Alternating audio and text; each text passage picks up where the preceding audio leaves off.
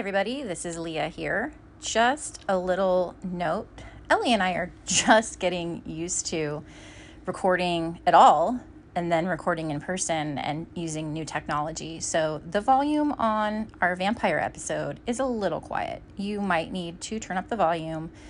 And we apologize sincerely for that. And we promise that we are working out all the kinks and figuring everything out so that we can get a good sound. And hopefully, someday, these will just be early episodes with the bad sound quality that we look back on fondly. Thank you for checking in and listening, and we hope that you enjoy. Hi, welcome to episode four of Season of the Witch podcast, a horror podcast where two horror obsessed English teachers discuss horror in all its forms. I am Leah, And I'm Ellie. and we are going to talk about vampires, vampire stories that don't suck, maybe some that suck. Yeah. Because, you know, some suck and don't suck at the same time. Yes. You can enjoy things that suck. So before we get into that, is there any new stuff that you've seen or watched recently? um, there was something I watched. No, I. I'm drawing a total blank. I'll think of it later. I'm sure there's something. Right, there was a movie I watched. Oh, I did finish watching um them on. Amazon. And yeah, dude. Yeah, that that shit was dark. It was good. I mean, it was really good. It was really um the storytelling, the all the acting I thought was great. Like the kids and stuff, even because you know, that can be like hit or miss. Mhm. Um, but it was it was really well acted. And I was thinking about when we were talking about before. So the the bits um where we were we were talking about how people sort of were saying it was kind of like trauma porn. Mhm. I can definitely see. Yeah. But I also because it, because it is like it's this one family and it's just sort of like thing upon thing upon thing keeps happening, you know, and you're like could it get worse? Yes. Yes, it It can. just keeps getting worse. Right, and it just keeps getting worse. Um but at the same time I I also kind of and I don't know and I didn't didn't research it, but um I'm kind of wondering if the writers though did a thing, you know how like with um like Handmaid's Tale, right? You know Mhm. how Margaret Atwood has always done the thing where, you know, anything that happens to, you know, the women in Handmaid's Tale is something that does happen to, you know, that is practiced somewhere in the Or world on women or is, or has happened historically. Right. She she doesn't she's not just making it up. Mhm. Which makes it more disturbing. Oh God, yeah, Obviously. right. And so I kind of that was what I kind of wondered with this. You know, I'm sure there's yeah no family that all of these things happen to, but I am sure That each thing happened to somebody. multiple somebody so many Mm-hmm. Um and yeah so that you know and that's and that bears in you know and that figures into it and the and the as it turns out as well the the supernatural part also has a racial element Mhm. to it in this story so i don't know i it was i thought it was really good Worth watching. but it but it was definitely one of those things that by but when i when i was done watching it i was like okay Yeah. um So we're palate cleanse time worth the content warning. yeah for sure i mean it was one of those things i was like by the time i was done i was like i'm gonna watch some wes anderson now you know Yeah. because Something was- whimsical and light. yeah i was like yes because yeah Whew. but it was it was good So for me, this I actually watched quite a while ago, but I didn't talk about it yet. So I thought I would share it. I think I saw it on Shudder. It was Butcher Baker Nightmare Maker, Mm. and I don't know why it was called that. To be honest, um, it was a slasher movie. It was made in 1982. oh and vintage It was really interesting. It had a lot in it that was very different than um, than you would think. So there's kind of like a creepy stalker aunt taking care of her her nephew okay and there's definitely like some incestuous tones and like Okay. intent, but not necessarily reciprocated. Okay. And um, Kind of VC Andrews kind of vibe. kind of, I mean, not exactly. Well, nothing is that. sort much. of I don't want to give away because it actually was worth watching. Oh, okay. Um, kind Okay, of cool. like sexual predatory from the aunt. And it's it's right Oh, off the like, bat. Like grooming. yeah, like she's just weird Whoa. with him. She's weird with her nephew who's an adult, you know, high school student. He's Mhm. like a star basketball player and he has a girlfriend and his girlfriend is actually like Ju- Julia Duffy. She was somebody in like TV in the 80s or 90s. I think she was Ye- on the show that was like She was on Newhart. and what's that baby the The later, baby the later, the the the later incarnation of Newhart. Yeah, but the talking baby thing with Look John Travolta. Talking? Yes, there was a TV show version of it, and I think she played the Kirstie Alley character in the TV show version, or it was a rip off Really? of it. Yeah, but she was in a bunch of stuff. I remember her from TV, and she was really young. I don't. Do And I don't know, she was Okay, really young, very Mhm. cute. They had cute clothes. It was like that early '80s, late Oh, '70s yeah. wedge sandal. And she's like know. tiny. Yeah, they were all. It was that was kind of neat, and then there was a whole aspect of like the basketball coach being gay, but not being like considered a pervert. Like he had a boyfriend, and like there's a cop that's very homophobic and awful, but he Mhm. kind of comes off as as like a bad guy. As being awful. yeah, like you're kind of like, and he he keeps insinuating and trying to accuse the kid of being gay, Uh huh. and like he's maybe a little confused about everything in his life because clearly his aunt wants to bone him, Yeah. but And also, why is he living with his aunt in the first place? his parents died in a horrible car accident where their brakes went out. yeah. So Yeah. So yeah, he's a he's had So- some upheaval. Yeah, so there's this interesting stuff about homosexuality in it that was very surprising for, For, that was his nineteen what eighty what? 81 or 82. Holy Yeah. yeah. And it wasn't it, I mean obviously the cop was very negative and gross and using, you know, terms that we wouldn't use nowadays, but like it fit his character because his character was kind of a dick. Like he wanted to solve the crime, but he was focused on this kid But if he can also, you know, Yeah. So it was just interesting. And that the coach wasn't like, he was a gay character that coached kids and was like, he was like, what? I just coach basketball. Like, yeah. there's nothing in it. And people would insinuate stuff. And he's like, no, like, I had a boyfriend that I love. Like, I'm Yeah. not here to mess with kids. Like, what are you talking about? So, yeah. and I read a couple articles about it and it was Mhm. interesting. I thought I was, I was surprised how, how engaging it was. And then there was another one I tried to watch that was stupid. So I didn't watch that one. I don't even remember the name of it. I think it was on Shudder as well, and it was like lagging. And it was supposed to be set in like Northern California, the one I can't remember the name of. And and it so wasn't. it was like set in Big Bear. I recognize. I was like, that- no, this is Big Bear. Like this is this is San Bernardino Mountains. No, this is not. It was it, it was supposed to be Northern California. I'm like, why didn't you just set it where it was filmed so it doesn't look weird? And also, why would it matter?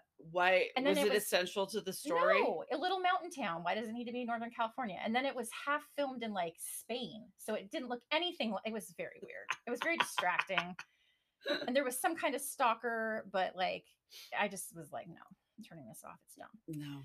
Um, and it was something about like new computers. Like one of the guy was like a computer guy, and he was like into computers, and it was like new. Like it was like whoa, and his computer looked like a refrigerator or It something. was like an amber screen. yeah, it was. weird. Yeah. So I don't remember the name of that one, but I think it's on Shudder as well. All right. And then I'm still deep, deeply enmeshed in Greek mythology with my sixth graders. And I'll share with you You I'm trying to read about the Minotaur. That is a dirty, filthy story. Mm-hmm. about a woman who just wants to have sex with a bull. Mhm. And she does, and has a half bull, half baby, and that's its origin. I think she has like a fake bull made so she can go inside it to to see the bull she loves up close and observe observe it. It's like a Uh-huh. bull she made to smash the other bull. I don't know. Okay. It was weird. So I kept trying to look for things to show my students, and I was like, I can't. Nope. No. No. Uh, No. no. But I did find a really cool video that has nothing to do with horror, but it was about the origins. It was a TED Ed science scientific origins of Minotaur, not origins, but explanation. And it talked about volcanic stuff in Crete Right. and then how it was like this destructive force and like the monsters rumblings would kind of be connected with that whereas like in hawaii you have pele and pele is destructive but she's also a fertility goddess and the reasoning behind that is the ash that comes out of the volcanoes in hawaii and the, those areas eventually becomes very fertile like it Te Fiti. Moana, Te Fiti Taka Moana. Exactly. Whereas in Crete, it destroys everything and Right. isn't fertile at all. right. So that's why you have this aspect of the, the volcano goddess being a fertility goddess as well. That makes total sense. And it was very interesting.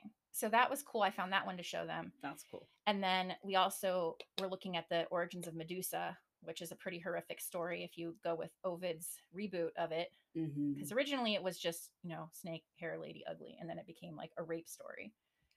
And it reminded me of Maleficent, Mm, that mhm. movie, where I was like, it's just rape. like, we're going to cut her wings. It's just rape. Like, Yeah. like it was such a barely disguised metaphor. Yeah. Or like in Avatar with the like Stockholm syndrome dragons that have to be like dominated and like plugged into. Right. So I don't know. It was it's hard to dance around this stuff with sixth graders, Yeah, I don't. and I I I do not. yeah. Uh, I tread a line. yeah, I don't envy that. No. There were some missteps. There were some phone calls that I had to make to, to explain conversations that were had. Um, but it's been interesting. I'm glad I don't have. it's been it's been interesting. Like consent is a huge concern of Yeah. these kids in a way that I've never had in 20 years. I haven't done myth for 20 years, but I've taught for 20 years.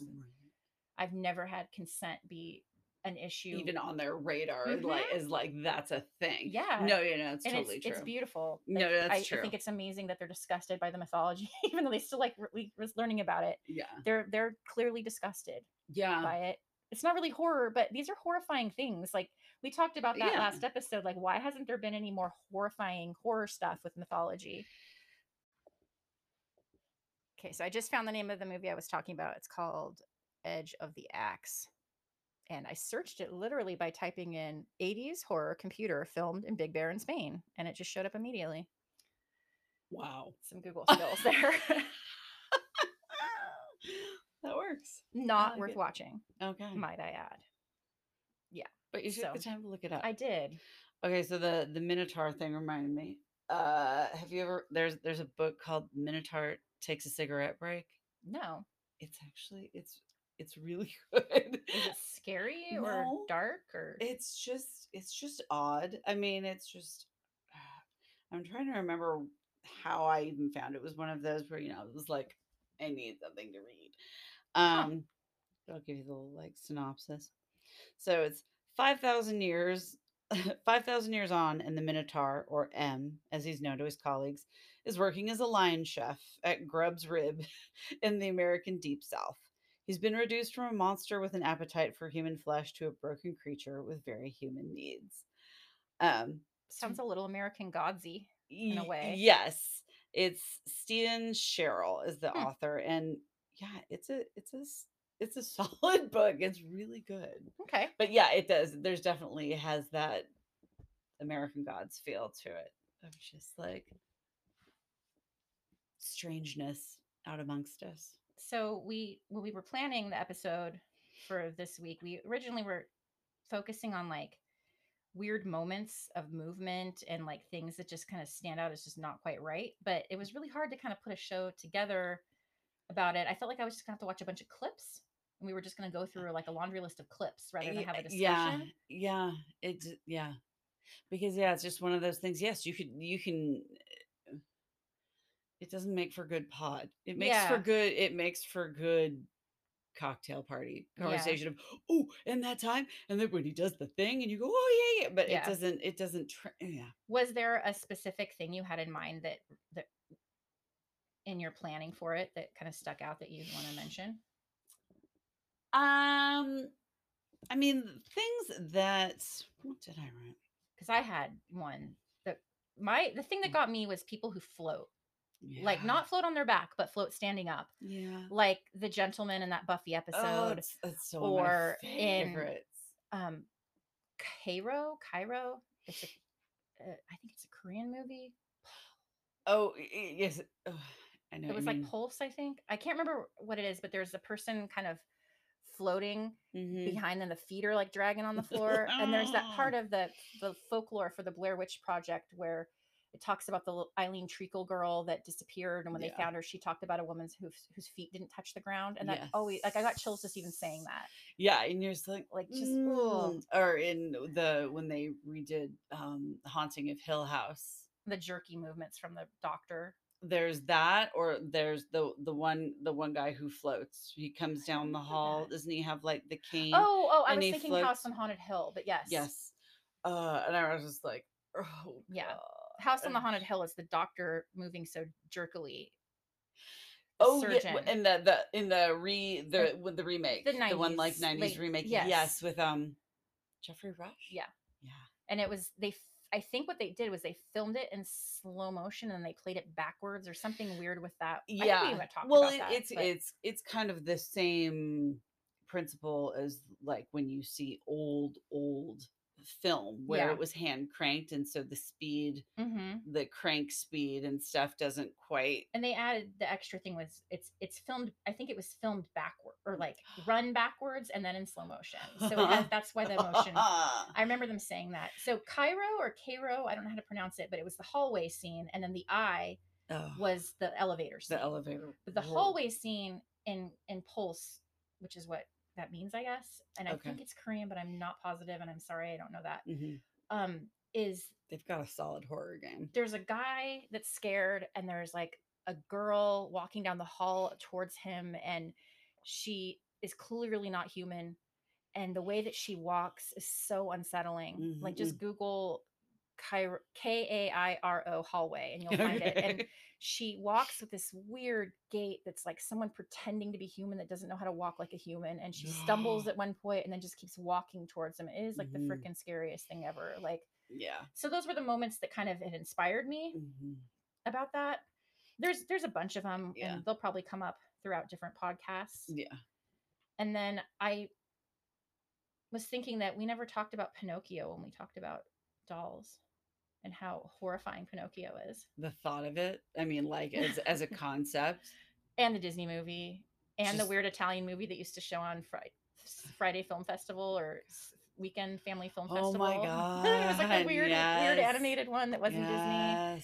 And the kids turning into donkeys, and that is the most horrifying thing ever.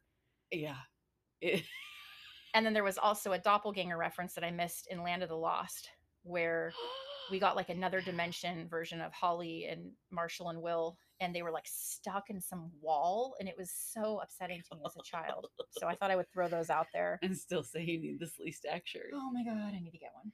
i mean Sleestaks. it's a sleeve stack So scary. So, in regards to vampires, yes I am not a well, I didn't think I was. I thought I'm not that interested in vampires. I'm not I don't like vampire stuff. And then we started talking about different vampire stuff and I realized how many things I actually do love that are vampire related or vampire themed. right i yeah And I'm not attracted to the myth of the vampire, but I guess I'm attracted to the the vampire slayer maybe like like in part of the story. I don't know what draws me because I don't really like right like it, but I do. I don't know. right same like Seductive, I I- guess. I was like, "Mm, well, I think, I think part of it is because it's vampires have been so co-opted. I Yeah. because I mean, it's just I, uh, I think that's it. I don't it, like cutesy vampire. No, not a fan. You know, don't don't make it cute. Don't make it sparkly. So I have a book called Sunshine by Robin McKinley, Mm, and I love this book. And I would not say it's horror, it's like about horror things, but the book isn't actually scary. Mhm. It's more fantasy. mm, And it's sort of about an alternative universe where there are magical beings of different types. Okay. and they aren't really much liked, but kind of like True Blood esque by Okay. the normal people. Sure. And there's some war referred they refer to as the Voodoo Wars in the past, and it's kind of got this whole alternative history. It's got alternative slang. Okay. Um, it, and there's there's this girl named Sunshine. Her name's really Ray, but she goes by Sunshine.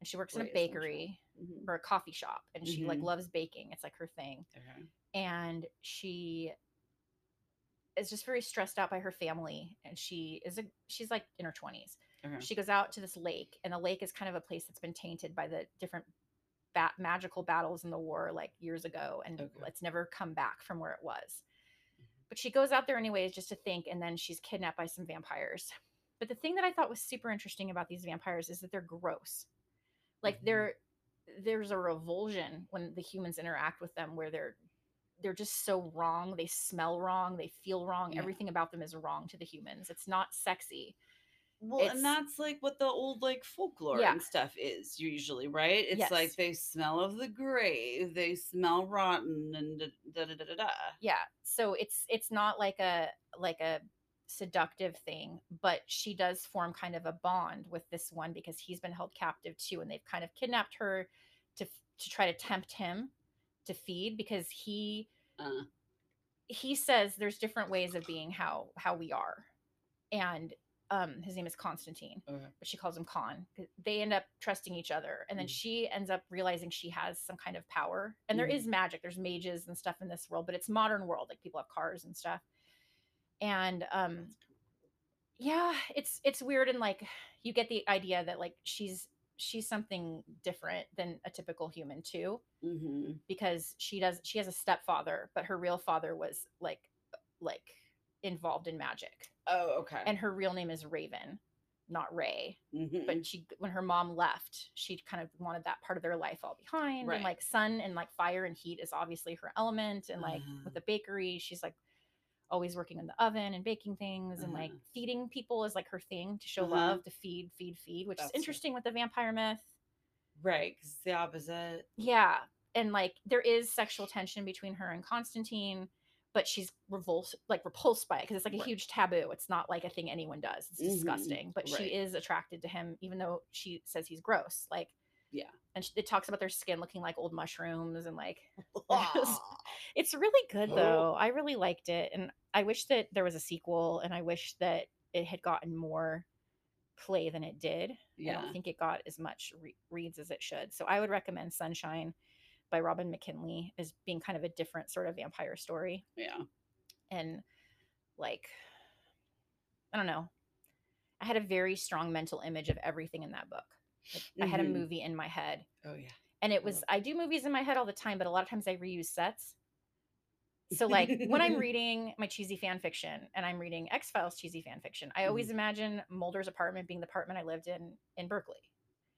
But it's like redressed. So my brain just assigns it that way. If i read modern au of like game of thrones i imagine Right. winterfell as being my friend's house from when we were little but like a castle. So my brain reuses sets. And this story was like completely construct like m- the brain sets were completely constructed just for that Ooh. and the people looked special it treatment. did. The people looked completely new. I wasn't casting actors or imagining my friends as the character, the Uh-huh. faces. Like it was very creative and it Mm, was really easy to kind of visually. got special. Yeah, but you kind of just jump right into her slang, into the world, and it doesn't spend a lot of time with exposition. Like you kind of have to just hit the ground running with it Uh-huh, and give it uh-huh. give it a little bit of give it some faith Yeah. as you're reading because it will kind of make sense. Right. I've read yeah, a couple things like that. Well, I mean, like obviously, like this is more extreme, but like Clockwork Orange is like Mhm, that. How where you're just yeah. all tunk, here you go, and you're just all oh, and after all, you're like, oh, this means this. Or train Cool. spotting if you've read the book. Yes. And then I Yeah, ended up like speaking in like weird Yeah. Glaswegian dialect. Glaswegian heroin addict dialect. Right. You're like, oh, that's real. That's real niche. Yeah. Yeah.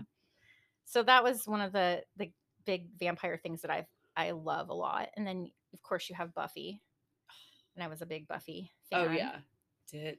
Oh. But I didn't oh. like the vampire stuff. I liked the monster of the week stuff to be honest. Oh, well, and I was thinking, I started thinking, I was like, what percentage of Buffy the Vampire Slayer was actually about slaying vampires? Slaying was like- monsters. yeah, I was like, wait, how often? I mean, yeah, okay, yes, but I was like, I wonder if somebody, because you know somebody hmm in a basement somewhere has probably Done the clocked that, numbers. like yeah crunched the numbers of like you know how many hours were spent actually you know killing vampires um but yeah, I and it was just kind of making me laugh because like, yeah, I freaking love Buffy, but I was like, wait a minute. But yeah, I wouldn't really consider it consider it a vampire show per se. No, I wasn't into the vampire up the the the arcs. The big bad was like a if it was a vampire, I wasn't as into it. The first couple seasons did that more. Yeah. I like the monster of the week stuff. And honestly, I Yeah. think the glory stuff was like she was terrifying. oh, She was oh, so horrible. She was the scariest. She was just horrible. That- whole scene was horrible. She Like- that was the worst. She's like, yeah, scrambled people. Yeah. Mm, no, I'm not good. Yeah. Um, so Buffy is vampire ish. yeah, The movie I did not like because No. it was not good. And we know no. Joss Whedon is Mm, problematic to say but- the least. he did not create I mean he created it, but the the actresses, the writers, there were so Oh, many other people involved in Buffy Yeah, that are exactly. good people Exactly. that I'm gonna still honor those people.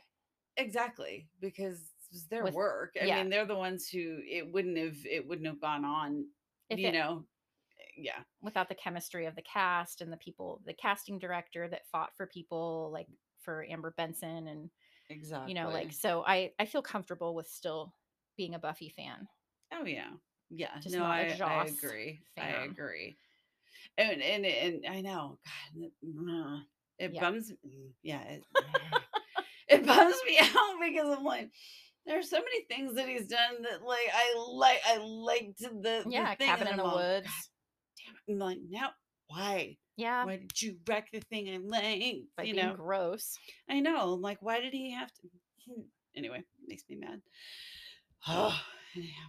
Um, So those are like the two, you know, big things in my life that I have really loved that were vampire um connected, vampire themed. Um do we want to kind of just start breaking it into different subgenres? Yes. Okay, I think we so the first subgenre I thought of was vampire as a plague or as a disease, vampirism. yeah, like there's quite a few that have that aspect. yeah, where they treat it more as like Infection. yeah, yeah, like it is some sort of plague that is being spread, you know, from person to person. So definitely the strain, which was Mm-hmm. Guillermo del Toro conceived. I don't think he actually wrote the books. I think it was ghost written, maybe. Yeah, I don't It says written with somebody else. Yeah, I'm trying to remember on the show because I watched like it. the first two seasons of the show, Mm-hmm. And it, was it was fun, and and and it was definitely if you like Guillermo del Toro, I love definitely like Guillermo del Toro. you're like "Mm, yeah, it's fun, and and the the actors were good and stuff, and yeah, and the premise was cool. that scene at the beginning in the book. I've never watched the show, but on the airplane, the plane lands and all the shutter, the window shades are pulled down. Terrifying. so scary when you read that. I was Yeah. in like, Yeah, and it's like and you're just like oh yeah. no, it's good. I definitely So that's a like plague that. one. I know Daybreaker and Ultraviolet. Um, Daybreaker, I think had Ethan Hawke maybe in it. Um, I Ultraviolet had. Milla Jovovich. Yeah. Neither of those movies I think were very good. Nope. But they did have that interesting aspect of the the plague and like the blood tran like the, I think there was something about like blood tanks or something and Yeah. curing people with different blood or but supplying the it's blood, like but it's like a disease that you caught in a Yeah. in a way which I think is an interesting concept, and that the society is like adapting with the people that have that disease. And then I think the biggest one that fits that is I Am Legend, yeah which absolutely I mean, I Am Legend, the movie, I don't even think it has them as vampires. They're more like zombies. uh yeah the most the The the, most Smith one. recent incarnation of it Yeah. But yeah if you haven't read the Richard Matheson like novella, I guess it's it's pretty long for a short story. Um, yeah I would recommend it's really it. more like a short yeah like a short novel. It's it is good though. And it's it's got the it's got like the almost the stereotypical zombie premise but it's a vampire plague. And let me tell you that the whole i am legend like bob marley thing is not what was intended by the author. No. And the legend isn't the guy who comes up with the cure. No. it has to do with who's the boogeyman? Who's the actual boogeyman here and that it's a matter of perspective yeah and i don't want to wreck that for anybody but it's it's it's kind of a mind-blowing story it is no i i like richard matheson Mhm. like his short i mean i got hell hell house mm, yeah so I yeah. and his short like stories have have that little have a that kind of sort of Southern Gothic feel to Mhm. them and the little, like, twist at the end where you're like, "No!" You know? Yeah. Um, no, I like I really like his stuff. And, um and see, they with the original so it's been a movie 3 times. So what what year is the book? Do you know? I think it's in the 60s, but I'll look it up. Oh, okay, so I think it's close then to because Richard Matheson did the screenplay for the the original movie. Okay. I Am Legend. Looking it up. It's all about like Bill Will Smith though. I know, right? I'm like, no. Probably if you just put in Richard Matheson. Yeah. Um, but yeah, so the novel or novellas is, just called I Am Legend, and that was and he actually Matheson actually wrote the screenplay for the film version, which was made in 1964. Is that The Last Man on Earth? Uh-huh. Okay. 1954 was the novel, Okay. but it's in a collection of other stuff. It's it's like Yes. I Am Legend and other stories. I Yes. think, Yeah. I think as and I have I don't know if I have that book or if I've just read that book. I have it. But it's sort of yeah, it's like it's a good chunk of the book. None of the other stories are as long. hmm That was a really bad description. Anyway, no, so okay, so like 10 years basically though Mhm. between the the the story and the and the movie and he did the screenplay for that. And and it and it holds it holds pretty tight to the book. yeah. Um but it's it's Vincent Price, my dearly beloved Vincent Price. Um and yeah, and it's yeah, it's more like a, a plague kind of thing. It kind of reminds me of like a um 28 days later situation, Yes. just Not so fast. Yeah. Uh but he's like yeah he's lost like his his what you figure out you kind of do these flashbacks and you figure out that like he's you know he lost his wife and his child and how this sort of plague has swept through Mhm. um i don't remember do you remember in the book if it's because in the in the film version it's totally like you know pasadena or something like that it's something I don't remember or like you know the hills above los angeles something, something that's like very specific I don't and I don't think it was that in the book. It was just funny. And then the next one is um, Omega Man with Charlton Heston. And I was surprised because I thought there was a bigger space between those two films 1964 to 1971. Hmm, It's only seven years. Yeah. Yeah. It's, and I mean, obviously, they totally retitled it. And yeah, and they made it like Charlton Heston, action hero, you know, which is I like, just always think of him that Saturday Night Live thing where he's shoplifting. It's like all, all I can think of with Charlton Heston. get your And he- hands off me. He was really funny in that. Yes. Yes. That's how I imagine him. It's like transposed into Omega Man.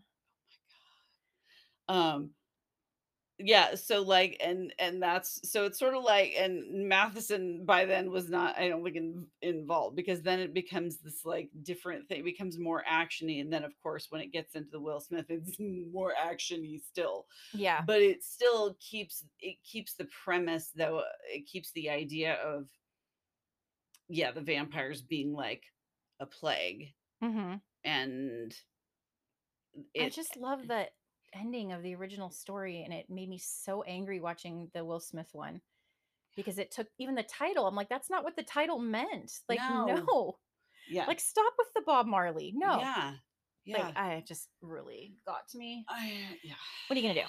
It- I'm do? sure if I didn't have that that in my head, I could have enjoyed the I Am Legend Will Smith movie for Yeah. fun, fun sake. yeah Yeah. So that one, um, sorry, my brain's and i want to say that they also that the um the the vampires in that one in it as as it progressed that they became more um more like crafty you know like smarter they were in the advanced. original story, Were- oh yeah you're right and they, were, fast. They were like because agile. they would like knock on his door yeah, and they were agile. I remember. Like, and they learned his name they were Yeah. like talking okay yeah never mind i take that back I don't want, like I said, I want to give any spoilers because I'm hoping somebody will like listen to this and, and read it. But it's really good. It is. It's It's, really, really good. solid. So those are the main ones. I mean, you get like just that even Bram Stoker's Dracula has kind of a medical aspect to it. You know, like with the blood draws and looking in the microscope, or even in The Hunger, which we watched, we both watched. There's a medical aspect There is, yeah.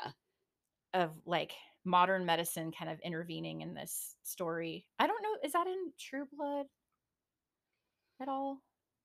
I There's definitely you know modernization and like I've- addiction metaphor. You know what? I have not watched True Blood. I read all the books because I, you know, need cheesy smut sometimes, which is like the epitome of the True Blood books. They made them No. so much darker and more No, the- torrid. No, the in the Anne, Ri- show. the Anne Rice books are the epitome. Those aren't as cheesy as like Charlaine Harris's stuff. Oh, yeah, I can't. She's so cheesy. I don't. I can't do it. I can't. No, I can't do that level of Cheese. The show isn't as cheesy. The show is much more torrid.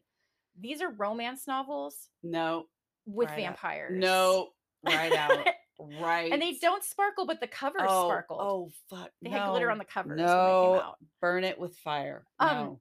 And Sookie is so just dumb and like annoying. No, I, yeah, I see. That I was the thing go, that got me too, is that like like you have this probably an older woman who's sort of out of touch with youth culture writing a young woman and she's like wearing things that a young woman wouldn't wear and like saying things that like people don't say and it bothered me it was Uh, cheesy huh?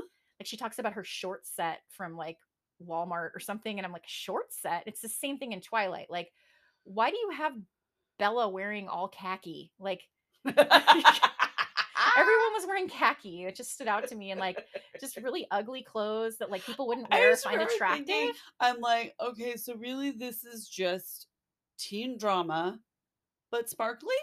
And I was Yeah. like, oh fuck no. I already I already work with teenagers. I see enough teen drama. I don't I don't need it in my yeah it didn't no. like it just i Mm-mm. hate that she clearly was not in touch with youth culture enough to know what like actual teenagers dressed like and so the descriptions were all weird and wonky to me but and how hard like them how hard is it to like get get somebody to go is, you know, does this sound right? Is it is it Mm. that hard?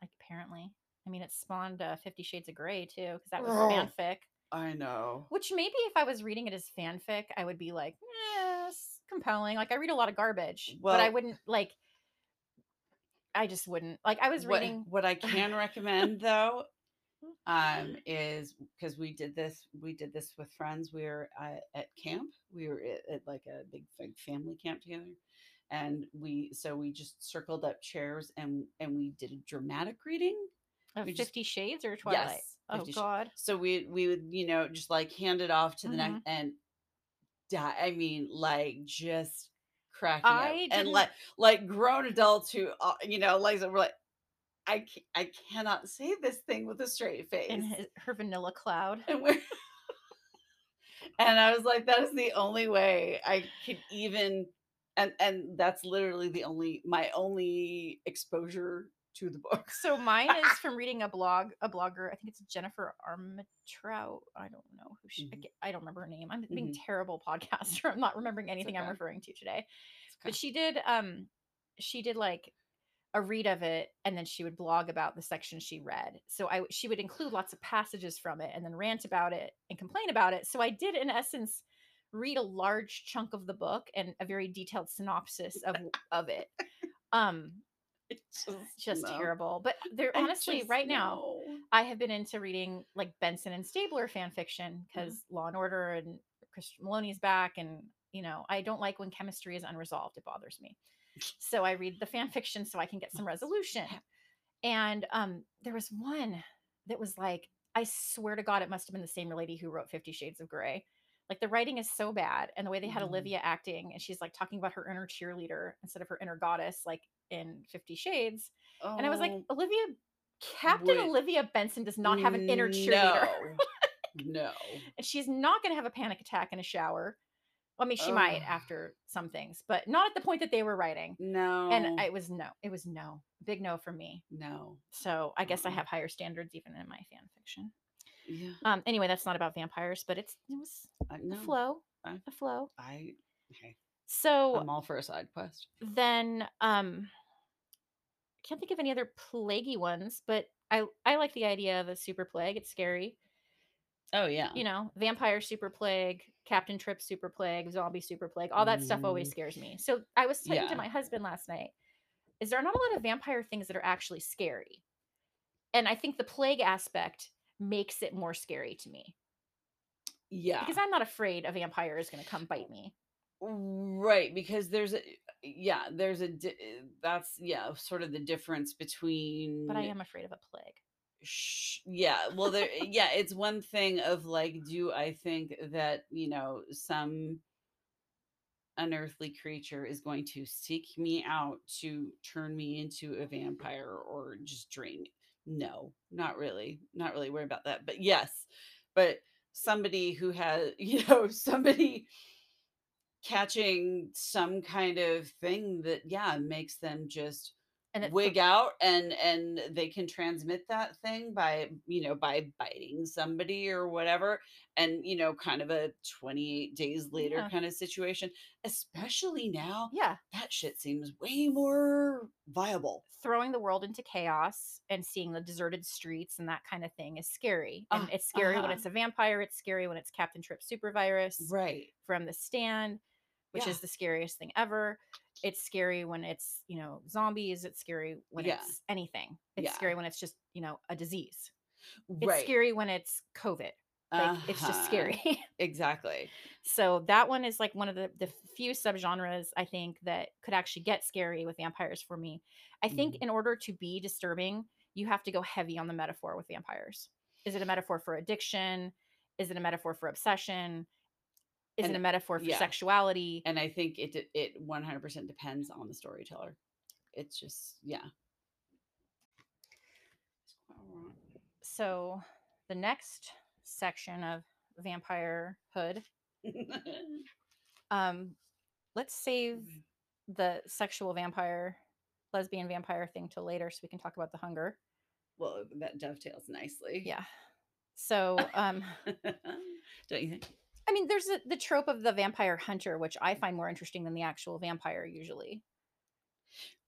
yeah So you have that with like Buffy, you have that with Bram Stoker's Dracula and the actual original Dracula story with the Yes. the Van Helsing crew yes and Van Helsing, obviously the Chizo movie.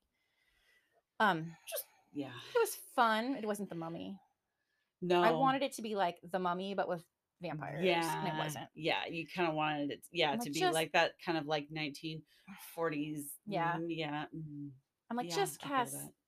Evie and Rick and have them fight vampires. would have worked better for me. Hmm, I like what I like. yeah that's I like Evie and Rick.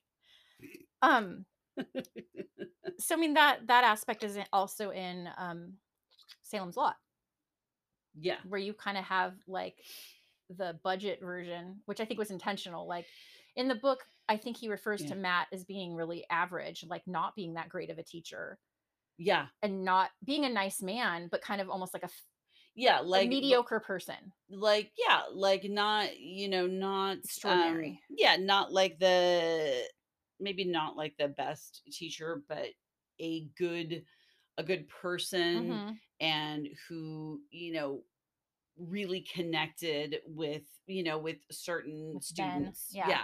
and so it's just kind of like that and he connects you know and he just has that connection I ben that he wasn't that I, I remember distinctly in the book it said he wasn't like like I said he was average. He was like a mediocre man, right? Like or in teaching.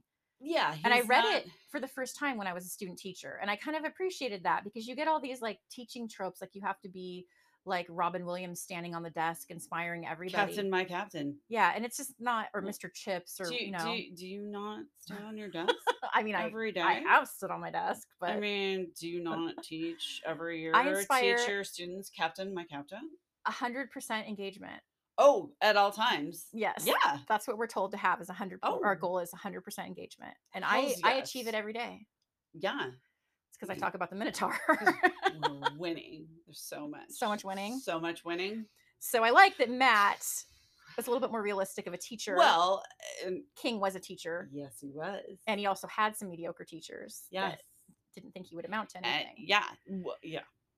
But Matt was a nice, supportive man, especially to Ben. Right. And I think and I think he and I I'm pretty sure that the and I should have looked that up, but um that yeah, he had some some people like that, you he know. was pretty were- heartbreaking when he gets turned in Salem's Lot, as I recall. Mhm. I mean, everybody that gets turned is heartbreaking in Salem's Lot.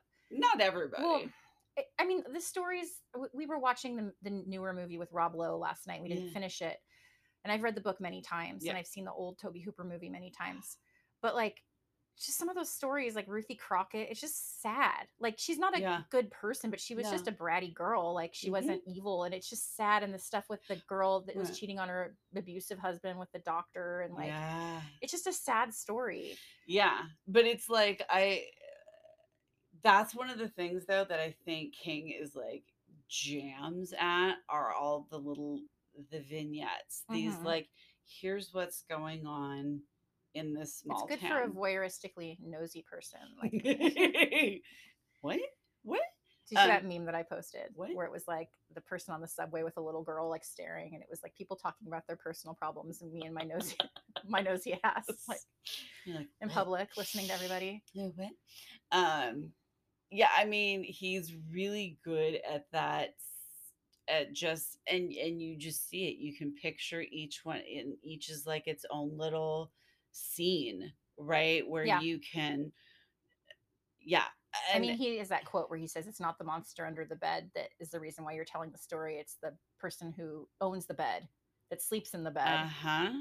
And so like, and under." so there, and so they're like some, yeah. So there's some where you're like, fuck yeah, they ate that guy. He was Mhm. a dick, and you're excited. And then, then there's others. You're like, oh yeah, or you're, "N- n- oh man, yeah, that's just a, or that's just a sad story. Like yeah. we were watching the miniseries, and the girl that I don't, I think her name is Sandy, the Mhm. one that has the baby, baby Mhm. Roy, and she's like trying to hook up with the doctor, and you, she's just trying to escape. Yep. Like Dan has a really She's trying big, to get out of this like dumpy ass little town where she has or just away no from her abusive husband Yeah. that she knows is going to beat her child and beat her, and she Yeah. doesn't know how else to escape. and she's really young. Yeah, she has no other. She doesn't know any other way to escape other than using her sexuality, and she does like the doctor guy, and she does Mhm. remember him, and she does wish that she had maybe Mm-hmm. made different choices in life and she's just trying to scrabble her way to some kind of safety for her and her little baby and that was Uh-huh. how i felt about her she's sure she's trashy sure she's trailer trash but she's Sure. like tragic she's tragic Yeah. watching her like broke my heart last night Mm-hmm. and like dan has a really big like issue with like infidelity in movies like he tends to just automatically go black and white and just Uh-huh. judge people Well, and this is a even yeah even he was just like we were talking about it and it was like it's just so sad like she's trying she doesn't know how to leave him she doesn't know how to Yeah. how to do anything other than just use her sexuality to try to escape. Yeah. And it was sincere Well, too. that's like, Like, a whole, and, and when I mean, when you think about too, when that when when that book was originally written, it's Mhm. like, yeah, that was like the whole, you know, whole generation of Mhm. women. yeah, that- well, yeah. you couldn't open a bank account till after the 60s in our country, which I told my sixth graders, and they were like, What? Uh-huh. Are you serious? Yeah. Like, yes. And I didn't even know that till like last year. So, Yeah. Interesting. Those things, yeah. Well, I mean, when you like uh, the title on my house, you Oh. know, it's in my name, and, it says like has your name, and then it says a woman alone, Oh my God. and I'm all like. Jesus, That's like the title of a, a novel. right? I was like, oh my, oh my god, do I have an attic? Do I have, do I have a rocking chair? You have a mad woman in Right? the attic. You are the mad woman in the attic. yeah um yeah and i was like well damn um okay but yeah but i think but that's see that's one of the things i really like about him as as a writer is it's not always is you don't yeah sometimes people the story people's stories are are sad and fucked up and tragic and And grounded in reality. and real yeah and and and because they just are because sometimes that shit just happens you Mhm. know and sometimes he's gotten a lot of flack for that the Hubie Marsten house is scary too. oh and god the like I don't remember this being as as obvious in the book as that they hinted at in the movie as it being like orgiastic and weird sex stuff. I mean, I Yeah, it's no, no, hinted no. at in the book, but I don't think they go as direct. Maybe, oh i thought they did maybe they do. I haven't read it in so long. i think they do but it had that kind of um, Hell House, Richard Matheson, like Marquis de Sade, like uh-huh type of vibe, which like grosses me out, but I'm still fascinated by it. I'm Yeah. like, this is so gross and disgusting, but I need to read more. you're like but let me see more yeah, Yeah. Yeah. like the whole like we I mean Hill House, Hell House we could talk about some other podcasts. Oh yeah. haunted houses and that one. Ooh, that Well, one's yeah. But that the Marsten house definitely is creepy, yeah. upsetting, and with Uh-huh. Eva. And I like I just love the the Scooby Gang. And that comes, I think, from Dracula, from Bram Stoker's Dracula, the actual book. I mean, maybe before there's evident, you know, examples of it, but just that No, but they- of- they're they're kind of the, the original Scooby Gang. the group of unlikely people that bond together to fight evil. Yeah. Like it's like Buffy, you have yeah. just the, you know, Well, it's I mean in yeah.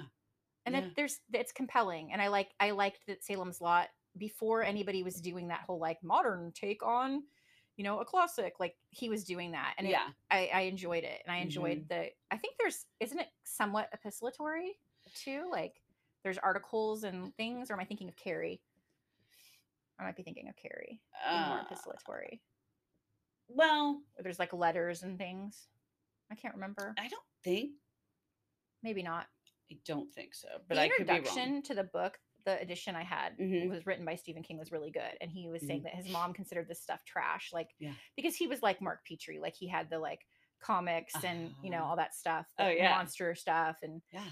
um, and I think like his mom, he was talking about how his mom viewed all that stuff as just smutty trash, and he he thought that his, Oh, this yeah. book was smutty trash, mm. but he hoped that she would think it was fun smutty trash. I Yeah, think. because yeah, because his mom was a you know hard scrabbling Maine woman, you know, and stuff, and she was yeah. I did not like the the disabled guy depiction in the miniseries. It was a little heavy handed. Yeah, It's written a little heavy handed. It's outdated. Yes, And I feel like even in 2006 or four, Yeah, that they- could have been done better. there could have been an update to that to Yeah. make it a little different. yeah, Um, it, that stuff always makes me uncomfortable though. yeah. Um, the what's interesting too. So in so in in Salem's Lot, right? We've got Father Callahan, right? Mhm. Who like, and that's another Oh, character and you see a lot. Farmer Hoggett. Y- yes, it's um, yeah. I Um, love Farmer Hoggett. what is what is his name? I can picture him right I now. I can't remember, but It's with Samuel s- something. It's with a C. Good lord. Anyway, I looked him up last um, night because I was trying to figure out why thank you. I recognized him. Um, he was in Six Feet Under too. I never watched that. Okay. I think we didn't have cable, like paid cable back then. Oh, we we uh, get this. We we watched it like DVD by DVD, like from Netflix when Netflix still did, you know, mailed you DVDs. Hi. Oh, I, miss- I told my kids that I'm that happened and they didn't old. believe me. I was like, yeah, they used to mail you. I think I still have one that you in kept." the in the mailer in my house. I'm not even shitting you. Anyway. So, um, another thing about Salem's Lot yeah. is Larry Crockett looked like someone took Bill Pullman and melted him.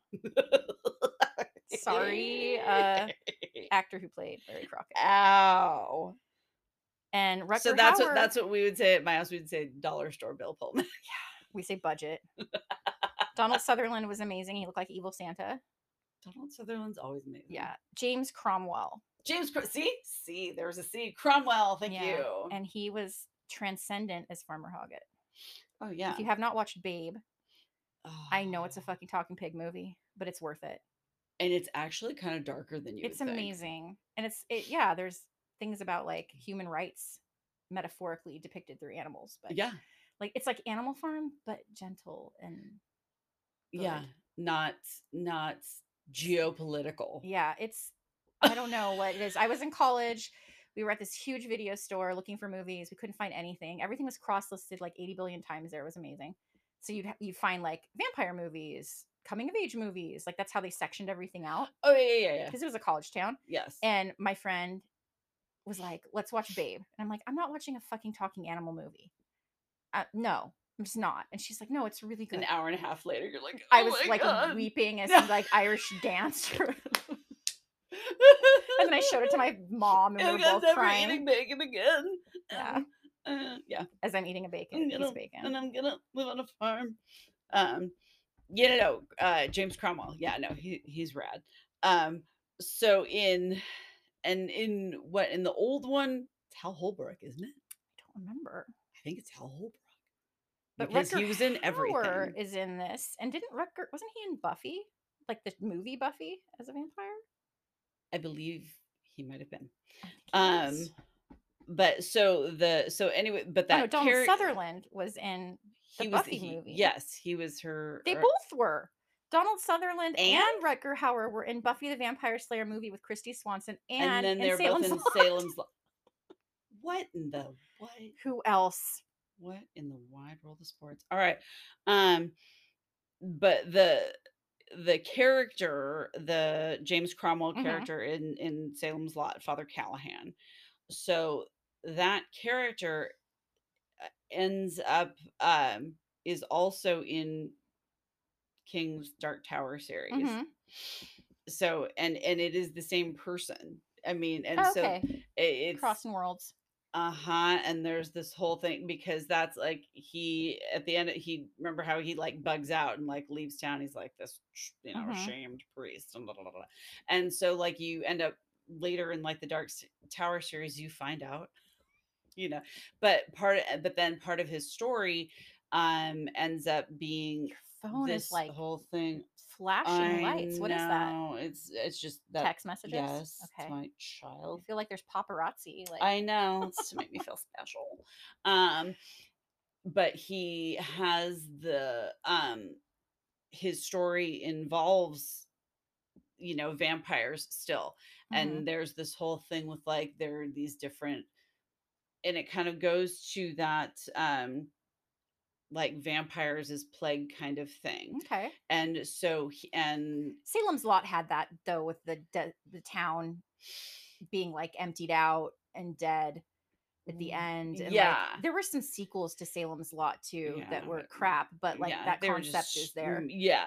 So this so it's kind of they're like there's these different um levels and most are kind of these they're kind of like mosquitoes. They're sort of this mindless, they just Mhm. kind of feed. na- na- na. But then there are the more like power, you know, the, so we have like bees, like a bee hierarchy, or like ants. Yes. Yeah. so like it's kind of and which is kind of what you see in Salem's Lot, Yeah. where you have like the the big sort of Nosferatu, Yeah. you know, vampire. Um, and then you have like drones, kind of. right. You know, and then you've got James Mason and all that. Oh my gosh, I'm having like a memory of a book about vampires that I can't like place. Shit. I want to remember what it is and I can't. Oh, I'm going to have to like meditate on it or something to catch it. It's like floating around in my head. It had something to do with somebody who had researched, or maybe it's Salem's Lot. I don't know. Researched all the old world vampires and how gross they were and how they're different than the vampires that are. Oh, that's, that's Anne Rice. Yeah. Okay. That's what it is. Yeah. That's Anne Rice. Yeah. All right. I feel good now that I know what that is. Yeah. There's like a whole thing on that in, in the interview with the vampire, right? Like a whole section. Oh, uh, there's there's when he's trying to find out his origin, Lestat, he like researches it. Yes. Okay. And yeah, and they do actually a lot of or they, what am I saying? She um no, Anne Rice does a lot of that through through her books of sort of yeah, origins and this yeah, the Nosferatu, the you know, all that stuff. The vampire. So another thing I just thought of that wasn't part of what I we were originally talking about was the idea of eternal youth Yeah. with Elizabeth Bathory, the Blood Countess, which I never watched the movie with Julie Delpy. I've I don't think I think the only one I've ever seen that featured her was was the one with a bunch of gamers that were playing some game Yeah. and she was involved in it. I But read the myth what or book, the what book did I read? I read a book. I That can't sounded remember good. anything. I read a book. Thank you. This is what Good happens when you teach for 20 odd years and you have two children. Your memory, Jesus. which used to I read a I read a book one time. Used to be borderline eidetic memory with me. Like I have an a incredible memory. I was going to say an crazy memory, and now my memory is not good at all. But so I don't remember the name of that game or that movie, but it was about gamers and it was in the South and it was like Elizabeth Bathory references. But I did research Elizabeth Bathory because of a project I did in college. And that concept of eternal youth and bathing and like she bathes in the virgin's blood. Yes. But that's that's something with vampirism. It's the more sexy vampire aspect of yeah. it. Um, and you see that in Interview with the Vampire too. The seductive side of it is Lestat, I guess. And Louis is kind of like does at one point show like a depressed side of it because like we were talking about why are vampires always rich? This sweet vampire money.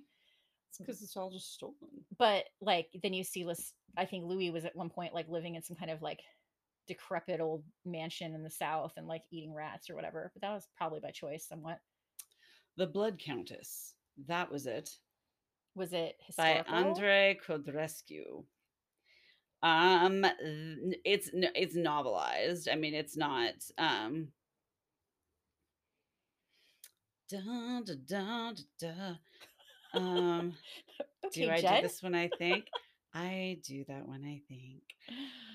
Um, but it was yeah, it's it, it's like it's somebody who's like the story is somebody who's supposed to be like distantly re- related and you know is then sort of like trying to find out the the history behind. So it's um it's not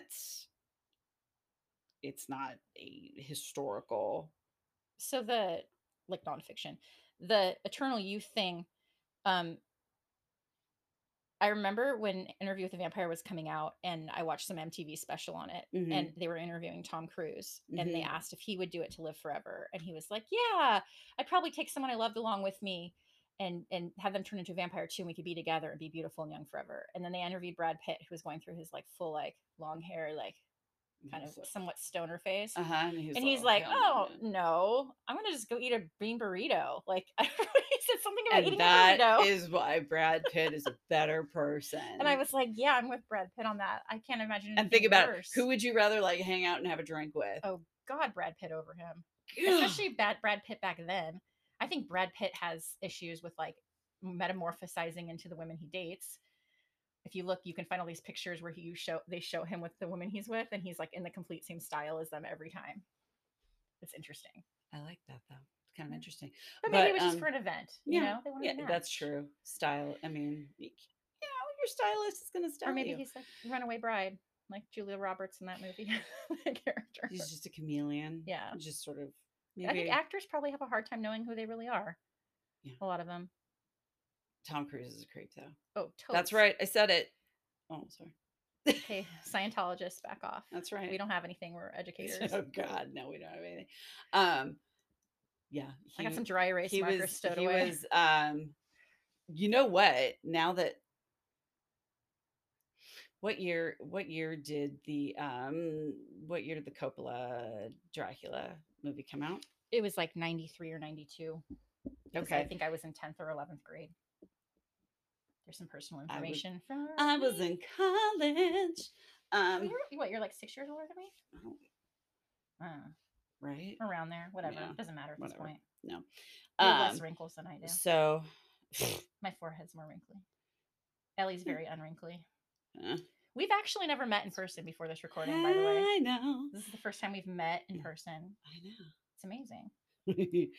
um but we it was around that time i'm trying to think if this was the actual movie that we were seeing but this was in los angeles and my roommate and i were you know with i think probably our other roommates we went to you know went to the theater and to go see something and i want to say it was 92.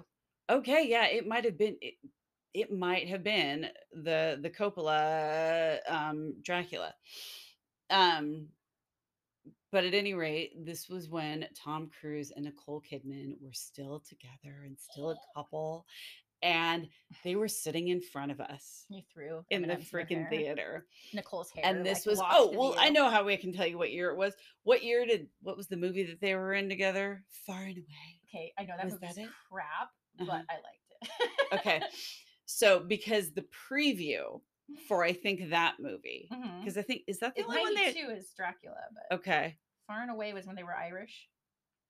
yeah right like the land grab Yeah, neither and he, of he was and neither of irish he was cute in that movie. Yeah, I'm not a. Tom Cruise fan. but he's also tiny Yeah, i could i could beat him up He was cute in Legend and in Far Yes. and Away, and everything Yes. else I hate him in. I've liked some i've liked him as some characters i like him as lestat to be honest because Oh yeah, he was because good. lestat is supposed to be like a pretty boy pratt and i'm like there you go I even like, Anne Rice was like, why yes I mean, he, him he acted that too. Like he, No, he did. that was acting, which like, but i think there's a little oh bit there. no, but I mean, like, but pull, you would never think he would pull off like gothic, sexy vampire, and he did. So I'm impressed by that. okay yeah i see what you mean. Jackass, yes, but yeah sensual vampire, no. yeah I yes, did fair, fair, fair. imagine Lestat as being more lanky and like cheekbony and Yes. silky haired. yeah but but that's partly though because i know that tom cruise is tiny if i didn't know that he was tiny i guess i would you know what i mean Mhm. yeah um but at any rate so he was he and nicole kidman were in front of us literally in the row in front of us and um theaters full and they had the previews and one of the previews that came on was whatever movie they were in together I think came it out the same year, so Okay, so it probably was. And so, of course, by now people have been, you know, people know Mhm. that they're in the theater or whatever. And so the the preview comes on, and like, you know, it's like the end of the preview, and the theater like explodes in applause. I guess they wanted to. does Nobody to does, show but- their appreciation But for like, hard work like, yeah, no one does it. Nobody claps for you know, for a and trailer. and so just just as the applause dies, it's just that sweet spot of quiet. My Mhm. roommate goes, "Kiss asses," and Tom Cruise turns around slowly, big smile on his face, looks, and she's all, "Hey," and he just looks at us and he goes, "Hey." We're like, That's funny. "Cool," yeah. That's funny. oh my god. I tried to watch part of So Eyes Wide. Shut, and I was like, no. this, This, is this supposed to be awkward, or is it? I don't even. well, okay, that's so here's the thing. podcast in itself. I know. Well, the book was written in like the 20s. It was super edgy. By the Mhm. time it was made in 1990, whatever. I didn't even know it was on a book. It was a book. By who? Djuna Barnes. Don't Did you ever know. read anything by Djuna Barnes? I've been thinking about Djuna Barnes lately. um, damn, I don't remember. But I just know it was it was edgy for the time. But then by the time it finally got you know made, eh, y- mm, yeah, Nah, it was. it's like Cruel Intentions. like- well, it's kind of like nobody told Stanley Kubrick that like this isn't edgy anymore. that's what I think about Cruel Intentions, right? Like, I feel like a Dangerous Liaisons remake would have been better set in the fifties, because the destruction of a virgin's innocence would have been meant way, it would it would have meant more, yeah, right? and it would have been more like gut punch. Because when you watch Mhm. Valmont or Dangerous Liaisons, it's it oh, with Cecile, and then Cecile's all into it when she's Oh. Fairuza. It's Fairuza Balk when she was little too. Nuh-uh. Not Uma Thurman's no, it's one of Uma them. No, there's two. Valmont and Dangerous Liaisons. Oh, oh, oh, based yeah, on it. yes. Yeah. Sorry, sorry, sorry. Yes. It's worse with um Fairuza because she looks kind of the way she looked in Return to Oz, oh God. like a little girl. yeah. And she's like riding on his butt, like uh you know. Yes. it's just like Uma looked a little bit. She still looked really young. It was still gross, but she looked like a baby giraffe. but she she was had just all legs. she had she's more beautiful. sensuality Oh yeah, than she's beautiful. less childlikeness uh, than in Valmont, Yeah. and it was gross. And I feel like 50s would have been better for a remake. Set Ye- it in the 50s, yeah. or 60s. yeah, because right. Anyway. But that totally got away from. But we digress. Scooby Gang, Oh my uh, God. Vampire Hunters. Wow. Okay. and I guess you could hearken vampire hunting back to um, I Am Legend as well, because he has taken it upon himself to hunt all the vampires. Yeah. And and see and now in I'm trying to remember because it's been a while since I've read the book. In the book now he's looking for like an actual like cure. Yes? I Or does think he- he's just trying Or to does kill all the or does he just or does he or is it is he is that it? I think he just wants to kill all the vampires, but it's been ages since I've read it. Like I he does he you. does though kind of like research and such to like figure out more about them. I should reread it. I Okay, I'm going to show you this picture. I know this isn't good for a podcast, but I'm going to show her this picture of Fairuza Balk when she's in Valmont, looking like Oh, a yeah. ten year old, and Yeah. it's disturbing as hell. hmm But that's but that's the age though. Yeah. That that yeah, that that's when But that's way more upsetting than Selma Blair. That's like Oh, funny yeah. and like haha titillating. I never even you know what, I never even watched And she didn't I- even I, look- never even watched Cruel Intentions because I was like, it's it's not Dangerous Liaisons. I was like, I'm like, I'm sorry, you just took Dangerous Liaisons and made it with like American teenagers. Oh no. And you made it not cool. I was like, young nope. Colin Firth. I need to watch Valmont. He's so young and cute. Colin Firth in period dress. Oh, and it had that guy in it? Jeffrey Jones. Oh. That's a sad story. Whew. Let's not even talk about that. Yeah, we that's can a, talk that's a about that. VH1 behind the music. We can talk about that when we get to Ravenous just- and the horrifying metaphor meta-ness of the cannibalism in there. Um. Anyway, All right, cool. uh, I can't think of any other investigators, I'm, but I'm sure sure there's something will come up. billions of them. Yeah. Um. All right, should we get into the hunger? All right. So, The Hunger is your famous lesbian vampire movie. it's known for the David Bowie aspect, but honestly, he I was not. expected him to be a much larger part. Me too, and I expected him to be much more sexual in it, or like much more sexy sex scenes. I know. I am not a was huge little- Bowie fan, to be honest. I respect that, like his music, and I think his voice is sexy, but like, I just, I don't know. I'm not like a David Bowie fan. That's more David Bowie for everybody else. Okay. Because there's a finite amount of love for David Bowie. Apparently, you can have my share of it. Okay. I don't hate him by any means, um, and he did. It, he was good, and the, Oh yeah, the no. old makeup was good, It was for back then, better than what was on the X. Okay, and, and here's here's the thing. Yeah, no, the the makeup effects were amazing. Um, but what I thought was really interesting is that they were totally con- like he absolutely when they're you know progressing and, and how it's what is it like two hours? Mhm. and he ages yeah, like 30 years probably in those couple hours right? Yeah, um the he absolutely looked like he could be you know 70 years old. So the premise right is that you have these two vampires who are you know ostensibly a vampire couple. They're fabulous. They're catherine deneuve and david bowie and um and you get these little flashbacks and you realize they've been together for what, a couple hundred years hmm I would say. Um, but then all of a sudden he starts aging, which vampires aren't supposed to do. That's you know that's not that's not part of the deal. And um, not Uh, part of her deal that she gave him. yes, and that's how we we find out. It takes a little while before you realize that like oh okay this is she's kind of you know she is n- kind of the bad guy of this movie because it turns out that this happens to all right Yeah, of the all of the vampires that she has sired Yes, her companions. but there's like no explanation as to why that happens The ending was confusing too.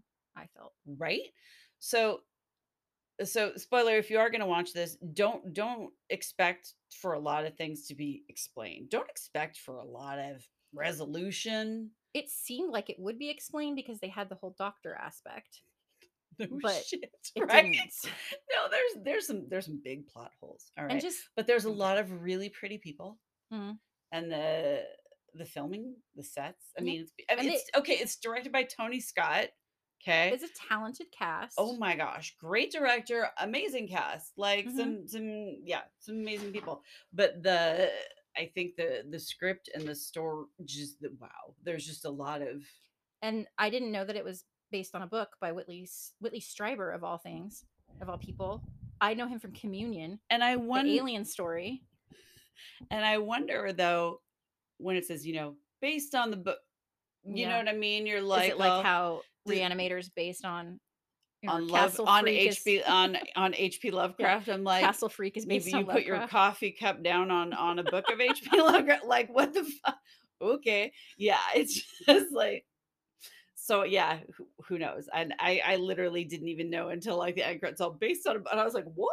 I wasn't surprised honestly because I you was- could see the framework for characters that had more development and more depth that So weren't there. And I so I'm sure in the book, God, I hope in the book they are because that's the problem. Is it's just like because it's only like what is it?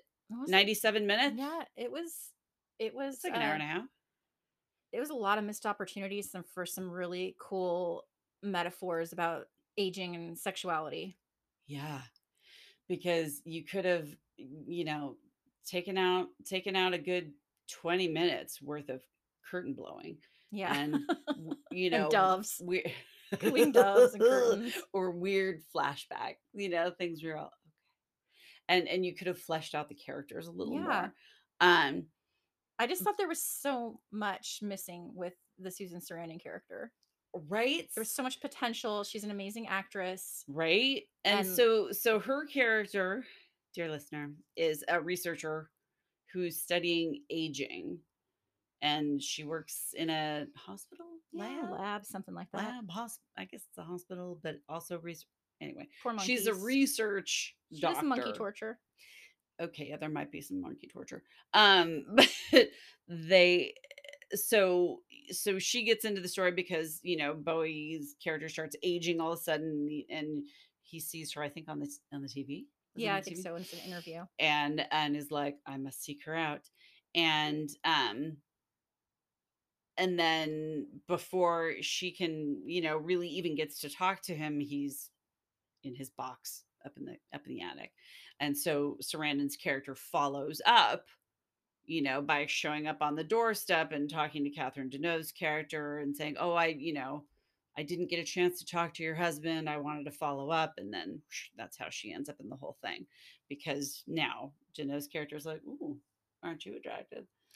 So I think she's interesting villain because she's a villain because she's like pathetic.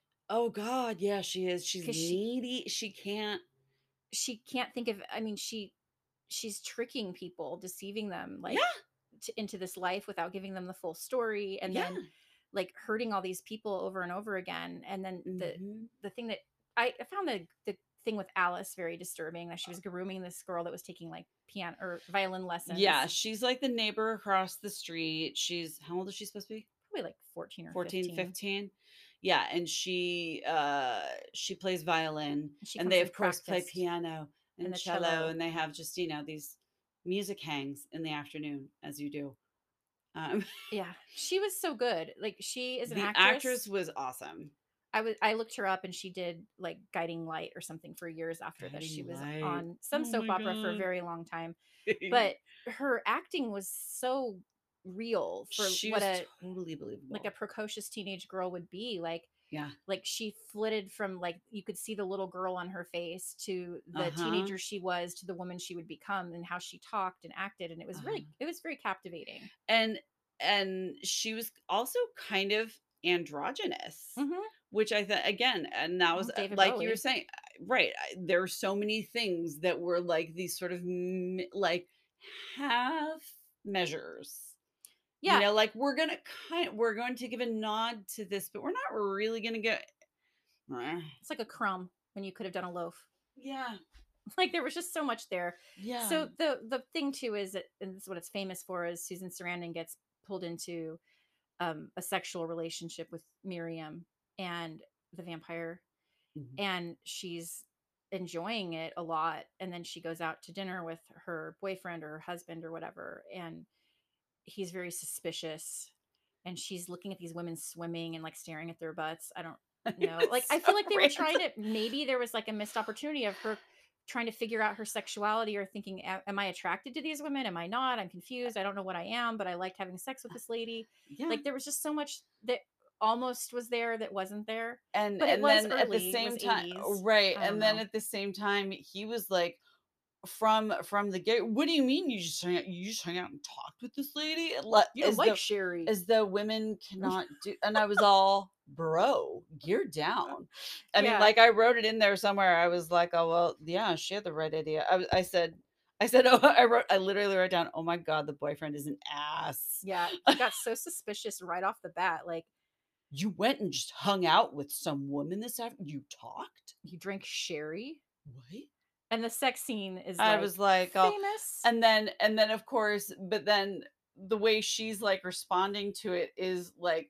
absolutely telegraphing Mhm. that like, yeah, we shagged, and it's just I was like, Yeah, it- there it was- was weird. there were missing like there was just a lot missing and and missed opportunity there for something that could have been really meaningful but at the time it was But, uh, pretty groundbreaking that they had uh two actresses in a lesbian sex scene that was Yeah. you know just out there that was yeah, maybe i'm just thinking more of a modern take i think and and be a- it was and it was more. I mean, it was more of more of a like sex scene than a vampire scene.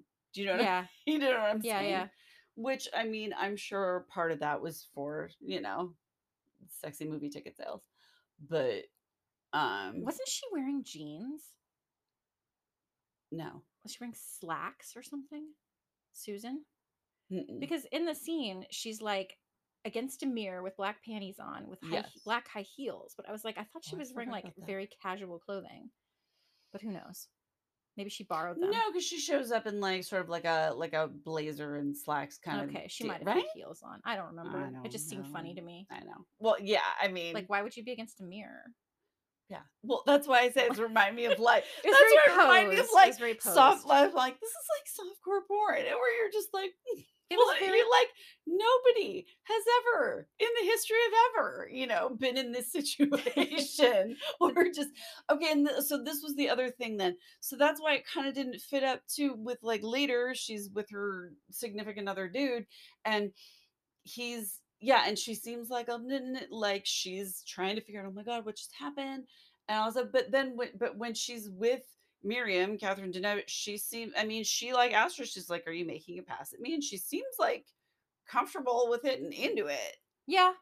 But I think she was confused. Maybe later. I, that's the Or is it or is it just purely because she's already transforming who knows. and just feels gross? yeah, that's kind of what I Because that's gotta feel gross. she was Because later because that's the whole thing is later she's just like a junkie. yeah, she's like throwing up. and it was i that the part where she came in and was like how dare you what like what did you do to me like i like that i thought that was Yeah. good that confrontation Yeah, she was like, what the fuck? She's Definitely "Okay." do that, She's like, you need to stay here now. Yeah, and she was like, oh, not having any of it yeah, Right. and she really and she tries. She like really tries to like Mhm. be somewhere other or whatever, and ends up having to go back. this sad story again um yeah, that she ends up basically like the same. Which i didn't want to see but um i didn't understand what happened in the end. I didn't understand like why certain things happened or like how they were happening. I don't think it was communicated very well. Who was drinking whose blood? Like what's happening? yeah. Okay, so the although I did like. I did like the the comeuppance for Catherine Deneuve's Yes, character. yes. That was very satisfying. it was it that was was I was like, oh, nice.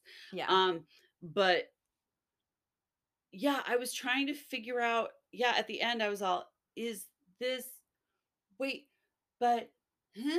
Yeah, I was like, is she? Is this like a? Because partly it seems like she's in what is that? Italy. i think it was london i think it was supposed to be london but i don't know We don't teach geography. no we don't Um. Yeah. So. i only know that because of wikipedia Okay. Cool. Phew. Feel better. Um. but and in in those scenes like she seems all like zen and content and happy yeah and then you yeah so but then that but then it's like splicing back to like she's in a box in a basement and i'm all what the what so is it she's miriam now I, I don't yeah. Or or is it yeah i don't understand. This i i literally i'm all does she live in this kind of dream afterlife now or is she tormented? Which is it? And i don't I feel like this movie could be remade, and I heard there were Should be. rumblings of it with Jennifer Lawrence and that one that was in The Witch, the girl that was in The Witch, the Ooh, Yeah. uh-huh, Anna Joy yeah. Yeah. something, which would be cool. that would be I don't know if that's actually going to happen or if that's just rumblings, but I really feel like be the dude I don't know. because that's gonna be that's gonna be important but they need to definitely have some really good writers that can do character development oh yeah and that care about depicting this like sexuality issue in a and the way. age issue Yeah. because that well because that's part of the i mean that's definitely the thing that like yeah starts to be addressed but then isn't Mhm. Because that's part of like the whole thing with like catherine. Deneuve's character she like can't deal with her companions once they've become you know decre- well i mean they they also can't because they get so you know like crumbly they can't function but even before then she's like repulsed by them because they've aged right? And that's why she keeps you know making new ones. She's just so it's kind of like a it's kind of like a take on the trading in for the newer younger model yeah but um but yeah, they don't they don't really get There's just so more. much there, like with There's so much that could be there. yeah, like there's so much they could have pulled from, like Elizabeth Bathory and the virgin blood bathing, and Mhm. like with the lesbian aspect, they could have pulled on like Carmilla, which is like an older story, I think older than Dracula. Um, I think so. and like there's Yeah. tons of stuff that they could have pulled from Yeah. Christabel by Coleridge, um, Mm. which is about it is an unfinished poem about a girl, uh, you know, drawn into the night by this woman Christabel. Maybe Yeah. Christabel's the girl and Gerald. It's Geraldine and Christabel, but I don't remember which one's which. Yeah, I don't remember. A sight to speak I of, not to tell. I have, yeah. And I have not read that in a million years, mean, you but yes, I remember it. there's just so much in literature that could have been drawn on. So I was disappointed, mm, actually, Yeah. to some degree. Yeah, I mean, like I said, visually neat. You know, there's some really cool. Total eclipse of the heart. there was they rented a fan and they got every goddamn minute out of every penny's worth of that fan and the sh- and the chiffon shears. diaphanous Oh my god, so much, window hangings. so much drapery.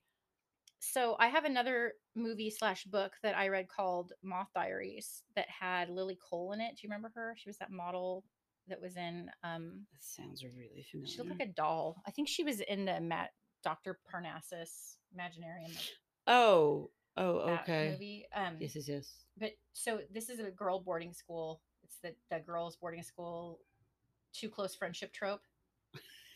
And- The book was good, the movie was good. I liked both of them. okay. And there's a new girl that comes that seems otherworldly and kind of steals the main girl's best friend away, whose name happens to be Lucy, of course. Of course. It's Rebecca and Lucy. Of course. And um, her name is Ernessa, and she's very otherworldly and odd. Yes. And That's an Re- unfortunate name. I'm just Rebecca that. Rebecca starts to believe that Ernessa is a vampire that's feeding on Lucy, which is why Lucy has this mysterious illness, which Uh, is definitely Ah. you know stokery. oh yeah, Tom yeah, yeah. Stokery. Um, and you don't quite know if she's just losing it Right. or if it's really true, what's happening. Mhm. Um, and I think that it's in it's maybe in diary form in the book, or parts of the book are at least. Well, like, like, Yeah. yeah, Yeah, like, like Dracula. Dracula. Yeah. Um, but and it was directed by Mary Harron. I think that's her name. That name sounds she really familiar. She directed um American Psycho. Oh, Yeah. yeah, yeah, yeah, yeah. yeah. Thank Grace, and it didn't really get a lot of play. I haven't heard much about it ever. I. No, I was surprised, I was just say I think I've heard the title, and that's kind of it. but it has the the two girl cl- two close friendship, like like what's going on, yes, boundaries are being crossed Yes. situation. beautiful creatures. Where Yeah, are we going? and yeah, you see that in in a lot of vampire stories from the past, kind of like Yeah. Goblin Market, which is not vampire, but no, um that that kind of like blurring of line right. is it friendship is it them kind of practicing heterosexual normative behavior with each other to prepare for for their later lives as wives or is there something more going on with their Right. friendship and i think there's a movie called Alucarda that i tried to watch that i've heard on a couple podcasts lately that was a 70s movie that kind of had that vibe Mm, um as well Mm. so i i think i think moth diary is either the book or the movie definitely mm. worth watching i think the Mm. book was probably better as usual um and then there was a Neil Gaiman story that I wanted to bring up, Ooh, which, which, is called Snow Glass Apples. And I think I mentioned it in an earlier podcast about it's Snow White, Yeah, I but it's it retold where Snow White, it's told from the wicked stepmother's point of view. And she knows Snow White's a vampire. Oh, and that's why her skin is as And white as snow. So white. And Uh-huh. she, no one believes her. But the thing is, is the prince does believe her. He just has like necrophilic tendencies. So they're a perfect match. And like, funny. it's pretty fucked up, but it's a good story. Yeah. Um, and then it's just like how she's trying to to prevent bad things from happening and keep Snow White under control, Nice. but she can't. And then there was another one that I read. and then that would make sense too. Then the the heart in the box. Mm-hmm. Oh, Yeah. I like it. Kind of kind of reminds me of the um uh just the whole flip idea of it that um Ursula Le Guin, Yeah. the short story, the wife's story, Which one's that one? where where it's it's a werewolf story, Oh, okay, yeah, but it's like y- you realize that it's being told from like the werewolf yeah. point of view So or the wolf's point of view view. rather, and realizing that somebody is a werewolf. Like, why does it look like that? Where did its fur go? And it's awesome. and you're like, interesting. and it, it's really cool because it's one of those where you're like, oh damn, yeah. she's a wolf. Okay. So it was. It's good, and I think at the end there's this idea like the queen knows that the story is going to get changed over time, and that she's going to be the villain. Yeah. and then there was another fairy tale one in the same anthology not a neil gaiman anthology but it was the world you know the year's best horror and Oh yeah, fantasy. yeah, yeah. Mhm. um i think it's the story ever after by sarah palwick which i purchased and meant to reread to see if that was the one i was thinking of and i mean like how many cinderella vampire stories could there be i can't imagine there would be many of them so i'm thinking this has to be it Right. it isn't quite I was I was waiting for you to say, but as it turns out, I, it isn't quite there the same way it wasn't quite the same way I remembered it, but the timing, the date is right, and the it did appear in one of those anthologies. okay, okay, yeah, yeah. So I think it must be the correct one. I just have a different memory of it. Okay. Um, that makes sense. but it was pretty fascinating to have this kind of Cinderella story. No, I like that. That's The idea cool. of like the girls kind of repeating these balls over and over and over again, like sure, it it just makes sense. It stayed with me, but I didn't remember it quite. it makes well. total sense too. Sarah Palwick. So that is available in her anthology, The Fate of Mice. Mm. Um, and I kind of skimmed through it today, and it was a good story. I need to reread it more thoroughly. Yeah, I need to. uh, Well, the one I was going to reread is actually, which connects to Salem's Lot, sort of, is it, it's a Stephen King short story that's in. It's in Everything's Eventual, but it's called The Little Sisters of Eluria, Hmm. and it's in and, and that's eh, and it, eh, they're these like they're like vampire nuns. They care for people so that they can then feed off of them. It's kind of amazing. Hmm. What's that called again?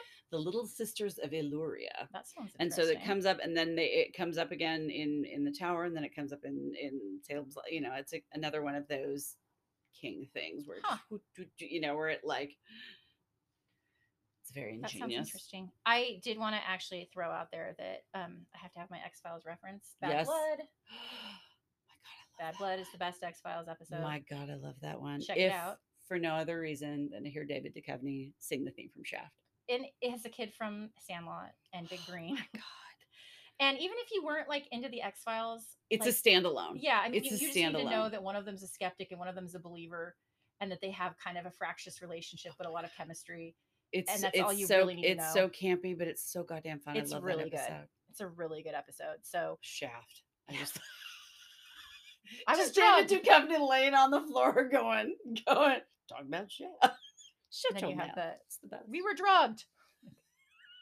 Honestly, like I'm a huge shipper with them, and I feel like they acted more like brother and sister in that episode than they act like oh, total chemistry. Yeah, I mean, they have chemistry either way, but she, the way they were picking at each other reminded me of like a brother and sister. Yeah, Probably somewhat like their real relationship to some degree. amazing. I mean, that's the other. There's another vampire episode, but that's It's the one not as good he hooks up with with um. Kristen, that was his girlfriend in real life. Yeah, it was. It was. Um. David Duchovny's girlfriend, Yes. Perrey something, Yes.